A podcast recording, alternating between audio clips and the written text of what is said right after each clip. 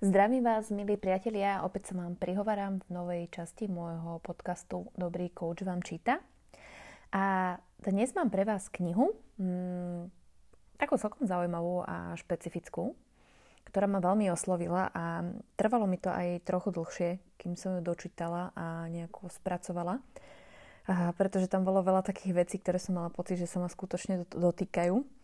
A bola asi pre mňa aj nejaká taká výzva, že ako ju spracovať tak, aby vám, aby vám priniesla niečo užitočné a zaujímavé.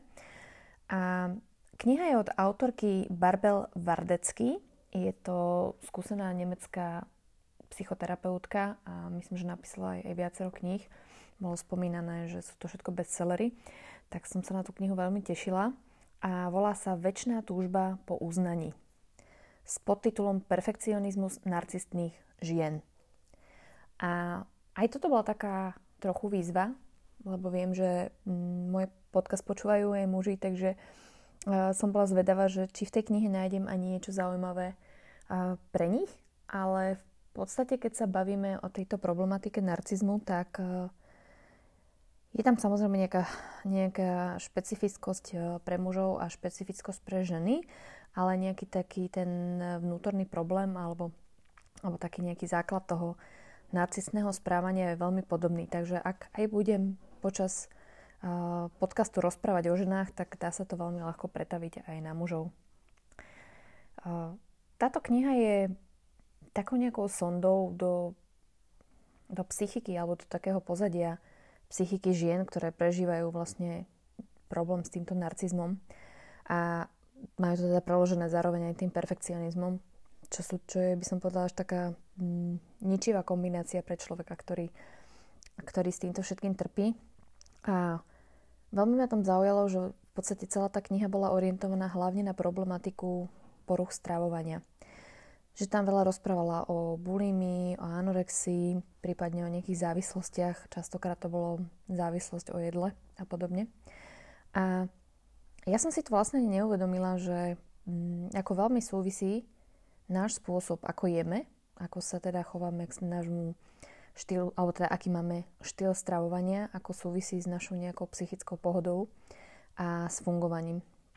A ono sa to ako mhm, všetko, alebo ako väčšina týchto vecí začína niekde v tom detstve a mm, akým spôsobom teda pristupujeme k svojmu životu, akým spôsobom pristupujú ku nám, mm, či sme ako deti teda podporovaní, možno, že v tom stravovaní, či tie mamičky nie sú príliš úzkostné a mm, treba znútia to dieťa do nejakej stravy alebo naopak inak niečomu bránia. Alebo je to taká veľmi dôležitá záležitosť toho, že ona to tam spomínala, aby som bola teda presnejšia, že keď prichádzajú treba ste dievčata do tej puberty a tam najčastejšie začnú bojovať teda s tou anorexiou, bulimiou, tak netušila som, že je to až tak hlboko prepojené s tým, aký máme o sebe vnútorný sebeobraz. Rozumiem tomu, že prvé, čo nás tomu napadne, veď samozrejme, keď sa, sa páčim som sebe, je tam sebaláska a mám sa rád, tak uh, nebudem si teda ubližovať, aby som teda uh, sa uchýlil k nejakej bulimii alebo k nejakej anorexii, ktoré obidve nejakým spôsobom ohrozujú môj život, každá iným iným spôsobom. Ale ak sa pozriete v tejto dobe možno na tie sociálne siete, čo je také veľmi vypuklé a v podstate som si to uvedomila až pred nejakým časom, keď som začala sledovať tie Reels na, na Instagrame, a aké extrémy sa tam vlastne ukazujú, hej? Že sú tam extrémy žien, ktoré sú mladé a teda neskutočne dokonalé, vyretušované.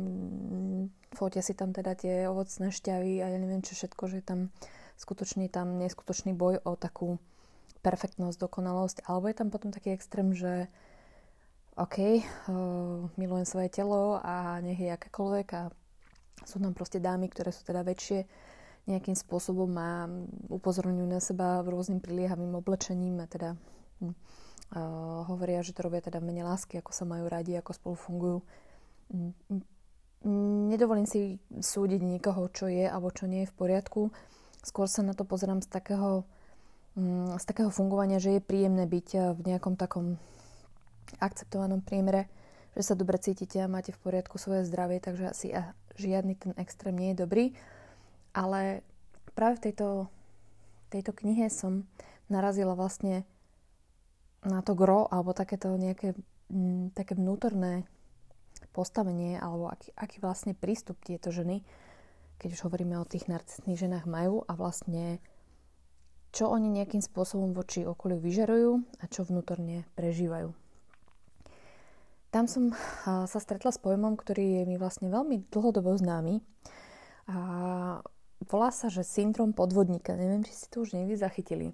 A syndrom podvodníka to je záležitosť, keď neskutočne na sebe pracujete a snažíte sa, navonok ukazujete, aký ste silní, v pohode, ako všetko vám funguje, ako proste všetko zvládate, na sieti dávate iba tie perfektné vyretušované, vylakované fotky a v podstate to, čo nie je dobré alebo čo nefunguje, tak nejak ako keby skrývate v tom svojom stieni alebo v tom svojom vnútornom koši, jak ja hovorím na smeti, ktorý nechcem, aby niekto videl. A týmto extrémnym seba prejavom, kde vnímame také tie silné ženy, tak vnútri sa nachádza druhý extrém, kde je veľmi nízke sebavedomie a stále nejaký taký pocit e, niečoho, že nie je to dosť, alebo že niekto na to príde, že vlastne nie sú dostatočné, alebo že ten človek je iba taký fejkový a raz to niekto prehliadne. A ono je to také... Je to tak veľmi zmetočné, lebo ak niekoho stretnete a v podstate nepoznáte nejakú jeho históriu, alebo sa len ten človek nezverí nejak tak do hĺbky, tak môžete pracovať iba s tými informáciami, ktoré teda od neho máte. Jednak čo vám povie a jednak čo vám nejakým spôsobom prezentuje. A vy keď vidíte treba silnú, spokojnú, asertívnu ženu, ktorá pracuje, vzdeláva sa, chodí behať, e, všetkých rieši, je v nejakých spolkoch, teda študuje, absolútne ide na mega výkon, tak vás vôbec nenapadne, že by táto žena niekde vnútorne mohla trpiť nejakým pocitom menej cennosti alebo teda nízkeho sebavedomia. A takýmto spôsobom fungovať to je extrémne vyčerpávajúce, lebo vlastne stále niečo hráte. Stále nie ste sám sebou. A vlastne toto je taký základ toho niekoho narcizmu, že tá vonkajšia maska alebo to vonkajšie fungovanie je pre nich tak strašne dôležité, že sú ochotní tomu vonkajšiemu fungovaniu dať všetko. Aj svoj ako keby pokoj duše. V čom je problém? Že toto pudenie alebo táto potreba takto si deliť tento život alebo takto fungovať je väčšinou na nevedomej úrovni. To je, to je niečo, čo toho človeka ženie, tlačí a silou mocou ho nutí do tej, do tej pozície, proste aby všetci videli, jak som v poriadku. A kým vám to príde také nesympatické zmysle toho, a že teraz hrá na všetkých kino, jak sa má dobre a tak ďalej, tak je tu zaujímavé si uvedomiť jednu vec, že pre ženy, alebo teda pre mužov, ktorí majú takúto takto orientovaný narcizmus, lebo je tam viacero spôsobov, jak sa to môže otočiť alebo orientovať, tak je to vec takého nejakého prežitia v zmysle toho, že iba keď budem dokonalý, keď budem perfektná, keď budem proste správna a upravená a štihla a neviem jaká, iba vtedy ma môžu mať ľudia radi. Že taká tá myšlienka, že môže ma niekto mať rád iba preto, aká som, pre moju povahu, pre, pre moju osobnosť, je pre takto ladené narcisné ženy niečo absolútne nemysliteľné. Takže paradoxne, keď sa pozrieme na takéto ženy a myslíme si, ako všetko majú a aké sú spokojné, tak sa môže ľahko stať, že v ich vnútornom živote je extrémna prázdnota a veľký smutok. Tieto ženy veľmi túžia po láske, ale paradoxne, keď ich chce niekto milovať, tak ho od seba odháňajú. Je to tým, že majú veľmi silný strach z blízkosti. A ja to častokrát hovorím, že je to ako keby mali taký vnútorný termostat, ktorý im pomáha fungovať, aby si udržali nejakú svoju teplotu, na ktorej sú OK. A vlastne vždy, keď sa niekto približí zvonku, kto by ich chcel milovať alebo poznať bližšie, alebo teda ísť do vzťahu, do blízkosti, tak ako keby sa ich tá teplota extrémne zvýšila a mali pocit, že horia, že sú v nejakom ohrození, tak potrebujú spraviť niečo, aby tú vysokú teplotu ochladili, alebo teda aby toho človeka nejakým spôsobom od seba otlačili. Takže to sú možno, že také tie situácie, ktorým nerozumiete u niektorých svojich známych alebo ľudí vo svojom okolí, že hovoria o tom, že túžia byť milovaní, hovoria o tom, že chcú mať vzťah, ale vy vidíte reálne v tých situáciách, že od seba tých či už mužov alebo ženy, ako keby ich odpudzovali. Alebo ako keby im bránili vytvoriť si s nimi vzťah. Hovoríme teda o obrovskej rozpoltenosti medzi tým, čo tieto ženy cítia a medzi tým, čo ukazujú a akým spôsobom sa prejavujú. Je úplne normálne, že pokiaľ vy máte nejaké vnemy, teda niekto vám niečo ukazuje, tak sa snažíte podľa toho na toho človeka reagovať. A tým pádom sa stále, stále tie ženy cítia nepochopené, mm, neprečítané, nemilované. Takže je to veľmi, veľmi taký ťažký náklad a veľmi zložito sa s tým funguje. Autorka spomínala v tej knihe, že práve pre takúto citovú prázdnotu tieto ženy veľmi často trpia rôznymi závislosťami. Bývajú to hlavne tie stravovacie závislosti, bude to teda tá bulimia alebo anorexia, ale častokrát je tam aj útek k alkoholu, čo pomáha otupovať zmysly, alebo teda liekom. A v neposlednom rade takisto aj o takej vzťahovej závislosti. O tom veľmi často rozprávam v mojich podcastoch. Myslím, že k tomuto má čo povedať aj tá časť, ktorej sme hovorili o hneve, ale aj aj tá časť, kde sme spomínali strach z upustenia. Keď hovoríme o tej závislosti napríklad pri tom jedle, tak on, ona to popisuje, autorka, ako duševný hlad. Že takže v podstate tá žena, keď je, keď teda sa prepchával, tak je to vlastne kompenzuje, kompenzuje týmto jedlom svoje nejaké pocity, s ktorými nevie vydržať. Či už je to nuda, smútok, osamelosť alebo frustrácia. Veľakrát neboli naučené tieto ženy pracovať s tými svojimi pocitmi, nevedia ich vyjadrovať, nevedia ich vydržať koľkokrát. Takže vlastne to je presne ten taký reflex, že neviem, čo mi je, ale idem do chladničky. A viete, v tejto situácii, akože priznám sa, že toto veľmi nemám rada, keď niekto takto tvrdo zhádzuje treba partner, partnerku alebo priateľ, priateľku, alebo opačne to je jedno, že proste nejedz toľko a, a ty nemáš pevnú vôľu a zapri sa a zasa napchávaš a vlastne tam vzniká ešte väčší tlak, kde ide tá žena ešte do väčšej frustrácie. To znamená, ešte väčšia šanca toho je, že bude tieto svoje zlé pocity zajedať a kompenzovať to teda tým jedlom a škodiť si ešte viac. Rozumiem, že asi je to ťažko pochopiteľné, ale na to, aby sme mohli schudnúť, alebo teda mať nejaký zdravý vzťah so svojím jedlom, so sebou, so svojím telom, tak je veľmi dôležité, aby sme boli v psychickej pohode. Bez toho to ide naozaj veľmi ťažko. A ak sa to aj podarí, tak to je ten presne ten jojo efekt, že niečo si fakt vydrete a ako keby sa napijete vody a naskočí to späť. Takže tie veľmi prísne rady od rôznych fitness trénerov, že všetko, všetko je len v pevnej vôli.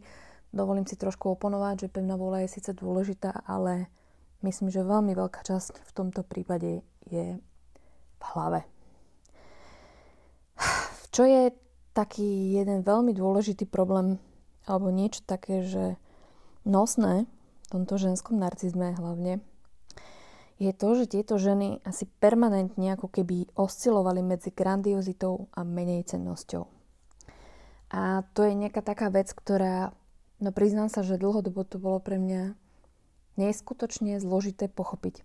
Hej, že prečo sa toto deje, prečo prichádzam možno s takýmito typmi kamarátok do konfliktu alebo so ženami a nerozumela som tej reakcii, ktorú, ktorá vznikala medzi nami, teda, že čo sa tam dialo. A skúsme si to teda rozložiť, hej. Keď je narcistná žena v grandiozite, tak je, tak ja hovorím, že ako keby bola na drogách, hej, že proste alebo teda, neviem, ak by som to vysvetlila, taká nahajpovaná, že proste som lepšia, všetko dokážem lepšie ako ostatných, som krásna, som úspešná, proste uh, všetko zvládnem a ide si v tom, v tej, tom svojom extréme, kde, kde je proste tá kráľovná, ktorá má všetko perfektné.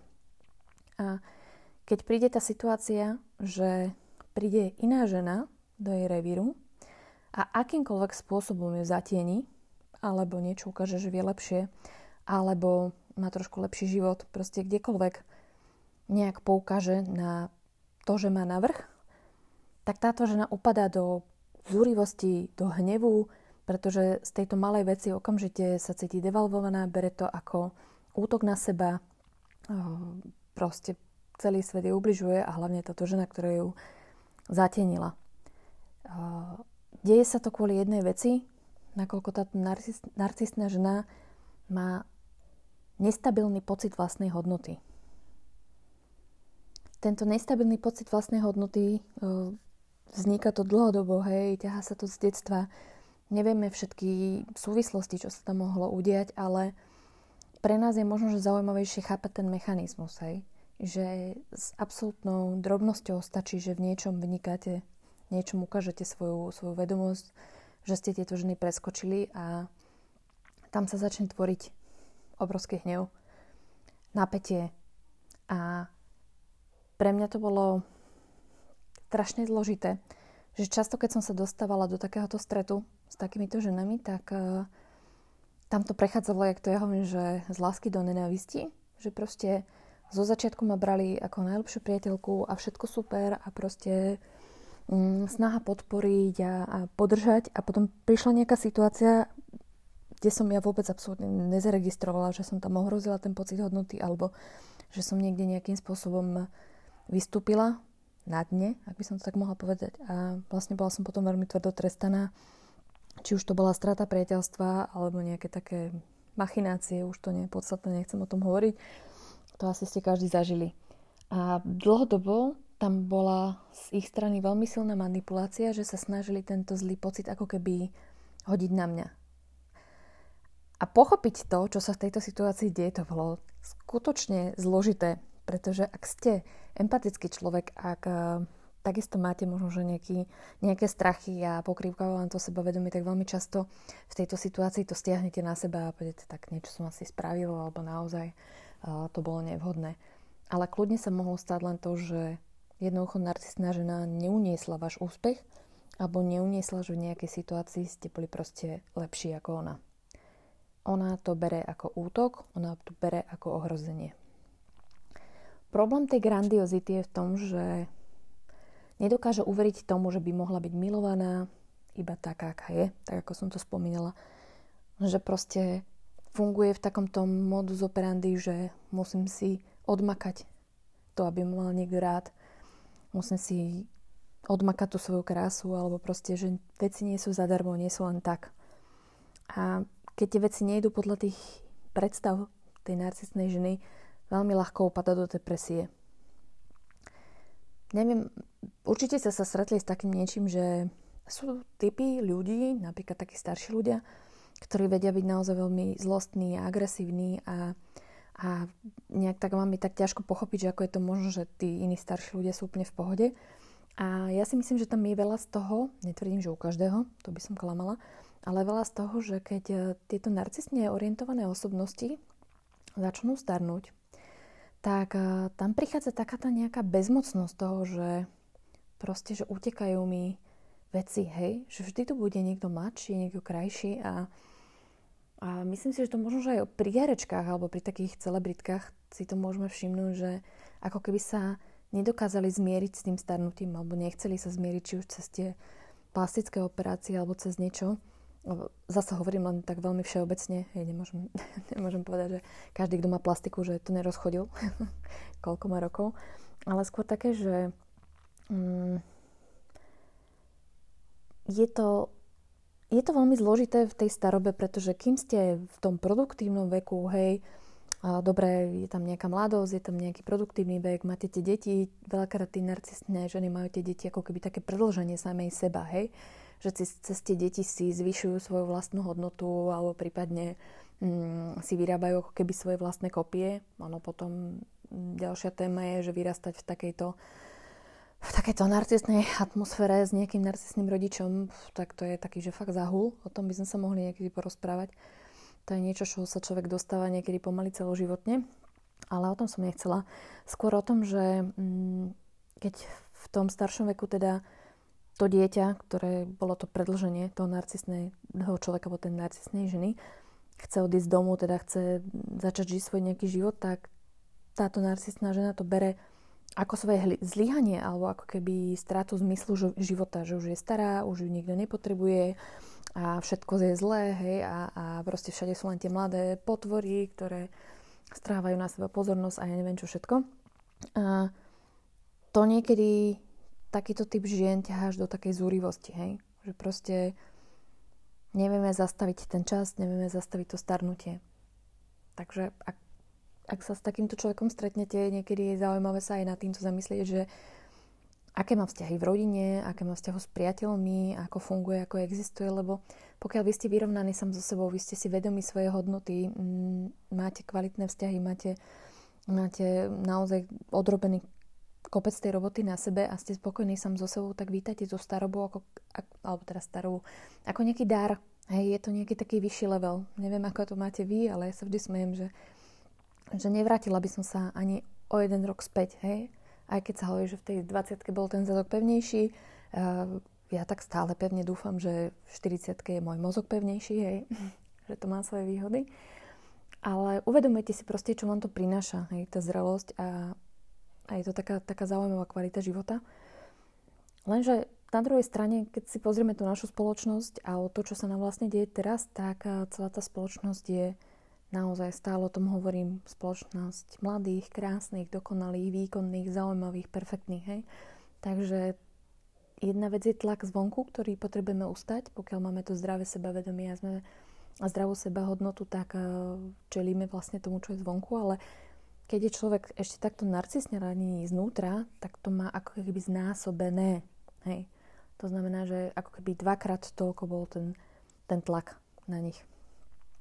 Mm, toto len taká možno úplne mimo poznámka, ale ja osobne ako milujem také ženy, ako je naša Marina Královičová alebo uh, filozofka Anna Hogenová. Neviem, teraz si nespomeniem. Proste ženy, ktoré, ktoré v tom svojom veku sú niečím nádherné a inšpiratívne a proste vždy ich radi počúvate.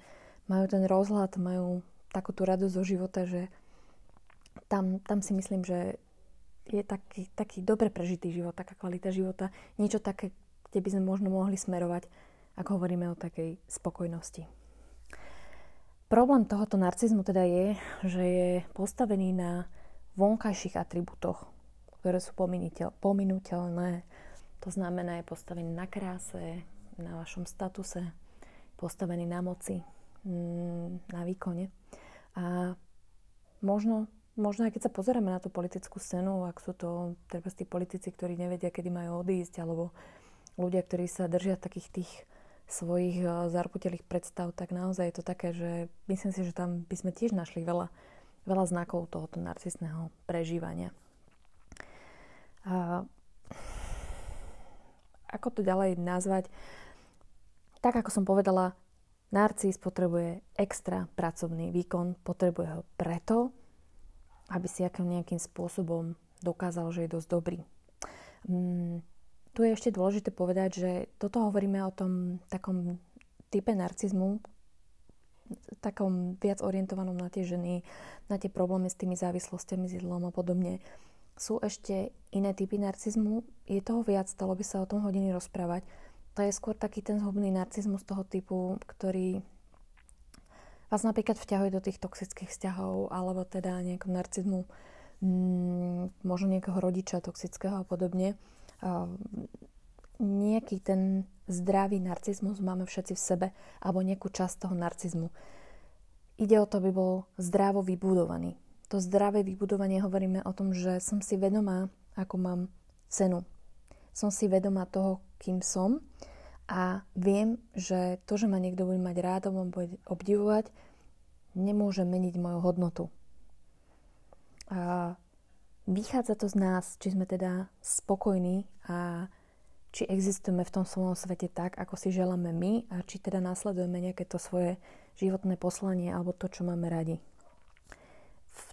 Pri týchto narcistných ženám, o, ktorým, o ktorých rozprávame, tak je tam tá silná závislosť na vonkajšom obraze.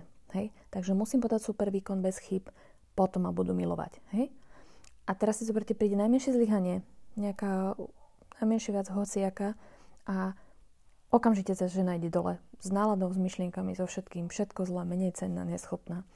Veľmi podobne je ten postoj aj k hmotnosti. Keď sú tieto poruchy toho stravovania alebo tohoto, tohoto prístupu je, hej si predstavte, tá žena sa ráno odváži a má, vymyslím si, o pol kila viacej, tak má pokazený celý deň. Možno ste niektorú kamarátku takto, nejakým spôsobom zažili, ako jej to pokazalo náladu. A je to taká častá téma, tie ženy sa bavia, teda koľko vážiš, aké to bolo a, a čo sa podarilo.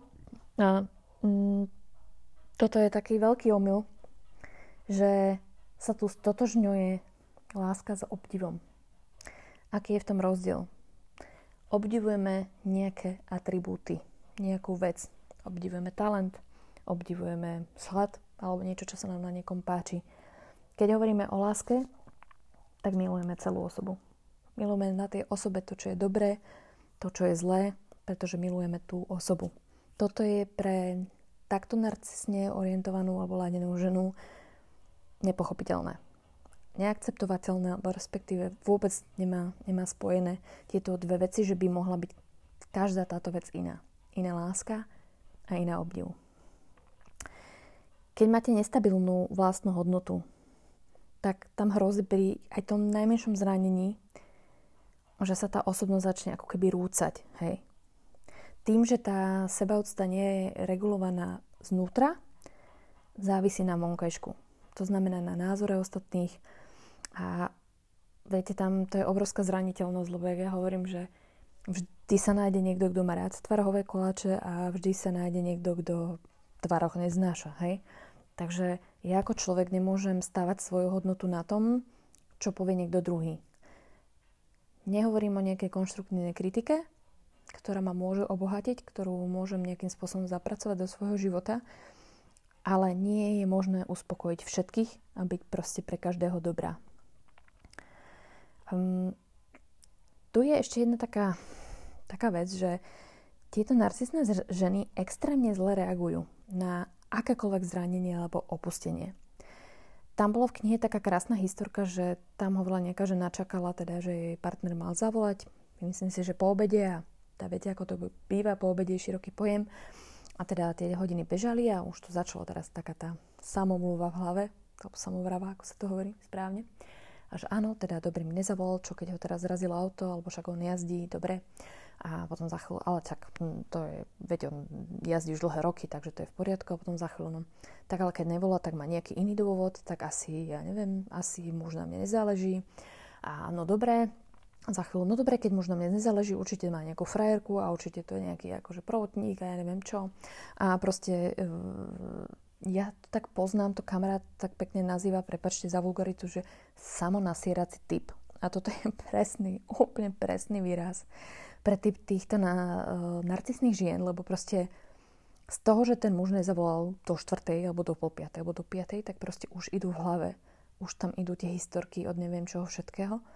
A v podstate, keď ten muž zavolal potom o nejaké 7 večer, kde pre neho to bolo ešte stále po obede, alebo respektíve v jeho bežnom ponímaní to nebolo nič, nič podstatné, tak tá žena ide, išla do absolútnej vývrtky. To znamená, ak zavolal, tak eh, vyvolala konflikt, že áno, a proste je na nej záleží a určite kde bol a akým spôsobom e, sa ku nej chová a ja neviem čo. A proste um, urobila to, že na neho slovne zauči- zautočila.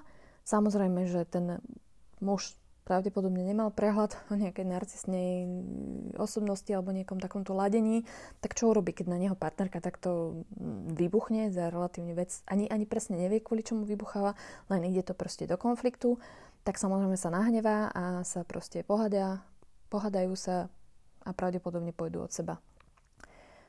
Čo to teda spôsobuje? Spôsobuje to to, že vlastne takýmto spôsobom si tá žena tie vzťahy rozbíja. Napriek tomu, že túži po blízkosti, napriek tomu, že túži s niekým byť, tak sa chová tak, že ten človek od nej odchádza, pretože nevie s ňou vydržať. A v zdravom vzťahu má fungovať samozrejme nejaký hnev, veď sme sa o tom rozprávali, že, že proste môže zdvihnúť telefón a proste keď je zavol, tak povedá, že no vieš čo, tak sme sa dohodli, že po obede ja teraz som mala nejaký program a kvôli tebe som, som ten program stratila, tak buď taký láskavý na budúce a proste neviem, dajme vedieť dobre, lebo tak jak ja teda k tomuto prídem, že, že ty nedodržíš slovo, alebo niečo podobné, neviem. Proste povedala by si, že vieš, to dožral si ma, hej, že mal si mi zavolať niečo podobné, Uh, muž môže na to zareagovať, ešte prepač, mal som veľa práce, alebo čokoľvek, OK, na budúce si dám pozor, alebo môže buchnúť telefón, neviem. je tam akože x možností, ale um, vie, voči čomu stojí. Tá žena mu povie o svojich pocitoch, povie mu, čo sa jej deje, a proste ako to chce riešiť. To znamená, on sa môže zariadiť, čo s tým spraví. Narcisná žena nie je schopná s takýmto nejakým hnevom fungovať. Tým, že to zranenie, to opustenie alebo ten hne, to, čo tam vnútorne nastalo, ide do tých takých nejakých ako keby vývrtiek, tak ona ide automaticky do útoku. A čo je na tom také hrozné, bolo, že, že narcistný hnev je v podstate, tamto popísala autorka, že on je cieľený na deštrukciu. Pomstiť sa druhému, ubližiť druhému, ponížiť ho. Takže miesto toho, aby si tie hranice vyjasnil a aby si ten vzťah ochránil, aby ten vzťah mohol pokračovať aj po takej tej letnej burke toho konfliktu, tak je to naopak smeruje k deštrukcii. Hej? Takže vlastne hnev tej narcisnej ženy sa zameriava proti vzťahu a proti partnerovi. Neviem, prečo mne tam naskakuje stále slovo, že taká nejaká chorá pícha, že, že miesto toho, aby som vlastne vyšla z tej škrupiny a otvorila tú svoju zraniteľnosť a priznala, že vieš, mňa to zranilo, že si mi teraz slúbil niečo a ty si to nedodržal a ja teraz mám pocit, že nie som pre teba dôležitá, to je pre, pre túto narcisnú ženu veľmi ponižujúce a nie je schopná takýmto spôsobom komunikovať. Pre ňu je bezpečnejšie ako keby toho, toho partnera skopať dole. Hej? A ostať síce sama, ale nejakým spôsobom taká pyšná a spoločná sama so sebou. A toto je, by som povedala, len asi tak prvý náhľad do tejto knihy, o tejto problematike. Kniha má, myslím, že cez nejakých 200 strán. Uh, úplne, úplne úžasných vecí, ktoré som sa tam dočítala, ktoré mi nasvietili kopec tých e, problematických situácií z vlastného života. A teraz, ako nemilujem si pojmy s dojmami, ja teraz nehovorím e, o niekom, kto má taký problém a tak ďalej. S veľa vecami, ktoré som sa tam stretla, som našla sama v sebe. Hej? S ktorými som ja bojovala, ktorý, ktoré som si ja musela zvedomiť a dokonca niekedy, keď e, som v tej nejakej slabej chvíli, tak tiež mám chuť tak to nejak neprimerane zareagovať, takže mi to bolo veľmi blízke a je mi to veľká blízke, aj keď sa rozprávame s klientkami. A ja som veľmi nerada, keď sa to točí do takého my a oni, že teda my sme na poriadku, oni sú narcisi takí, onakí makovi. A pretože my všetci máme aj tú narcisnú stránku v sebe, aj tú nejakú histriónsku alebo akú. Vždy záleží, a, ako sa tie gény poukladali, aká bola tá výchova, ako nás to naladilo, ako máme našu povahu, čo čo, sa nám, čo sme videli v spoločnosti a v priateľoch. Mm, zo srdca vám želám fakt, že prečítajte si tú knihu, odporúčam vám to skutočne. Mm, je to také, že zamyslite sa hlbšie nad tými vecami, ale toto je taká nejaká knižka, ktorá určite patrí do rúk ženám, ktoré sa trápia uh, nejakým asi nezdravým prístupom k jedlu, ktoré majú tento mm, citový hlad, keď zajedajú si svoje veci alebo ženám teda, ktoré veľmi túžia po, svoje, po nejakej takej partnerskej blízkosti a tam to nefunguje. Myslím, že tam nájdú obrovské množstvo zácných informácií, ktoré im pomôžu sa pohnúť ďalej a možno tam niekde narazia na tie svoje vzorce, vzorce alebo tie svoje nejaké kolajničky, ktoré majú vyjazdené od detstva, v ktorých sa stále točia a nevedia sa pohnúť ďalej. Takže toľko dneska k, k skvelej knižke od terapeutky Barbel Vardecky. Večná túžba po uznaní, perfekcionizmus narcistných žien. Dúfam, že to bolo dneska pre vás užitočné. Určite knižku odporúčam. Budem sa veľmi tešiť, ak mi dáte nejaký feedback, ak vám to v niečom pomohlo. Želám vám krásny deň a teším sa na vás pri ďalších podcastoch. Bronislava Švrčková, váš dobrý coach.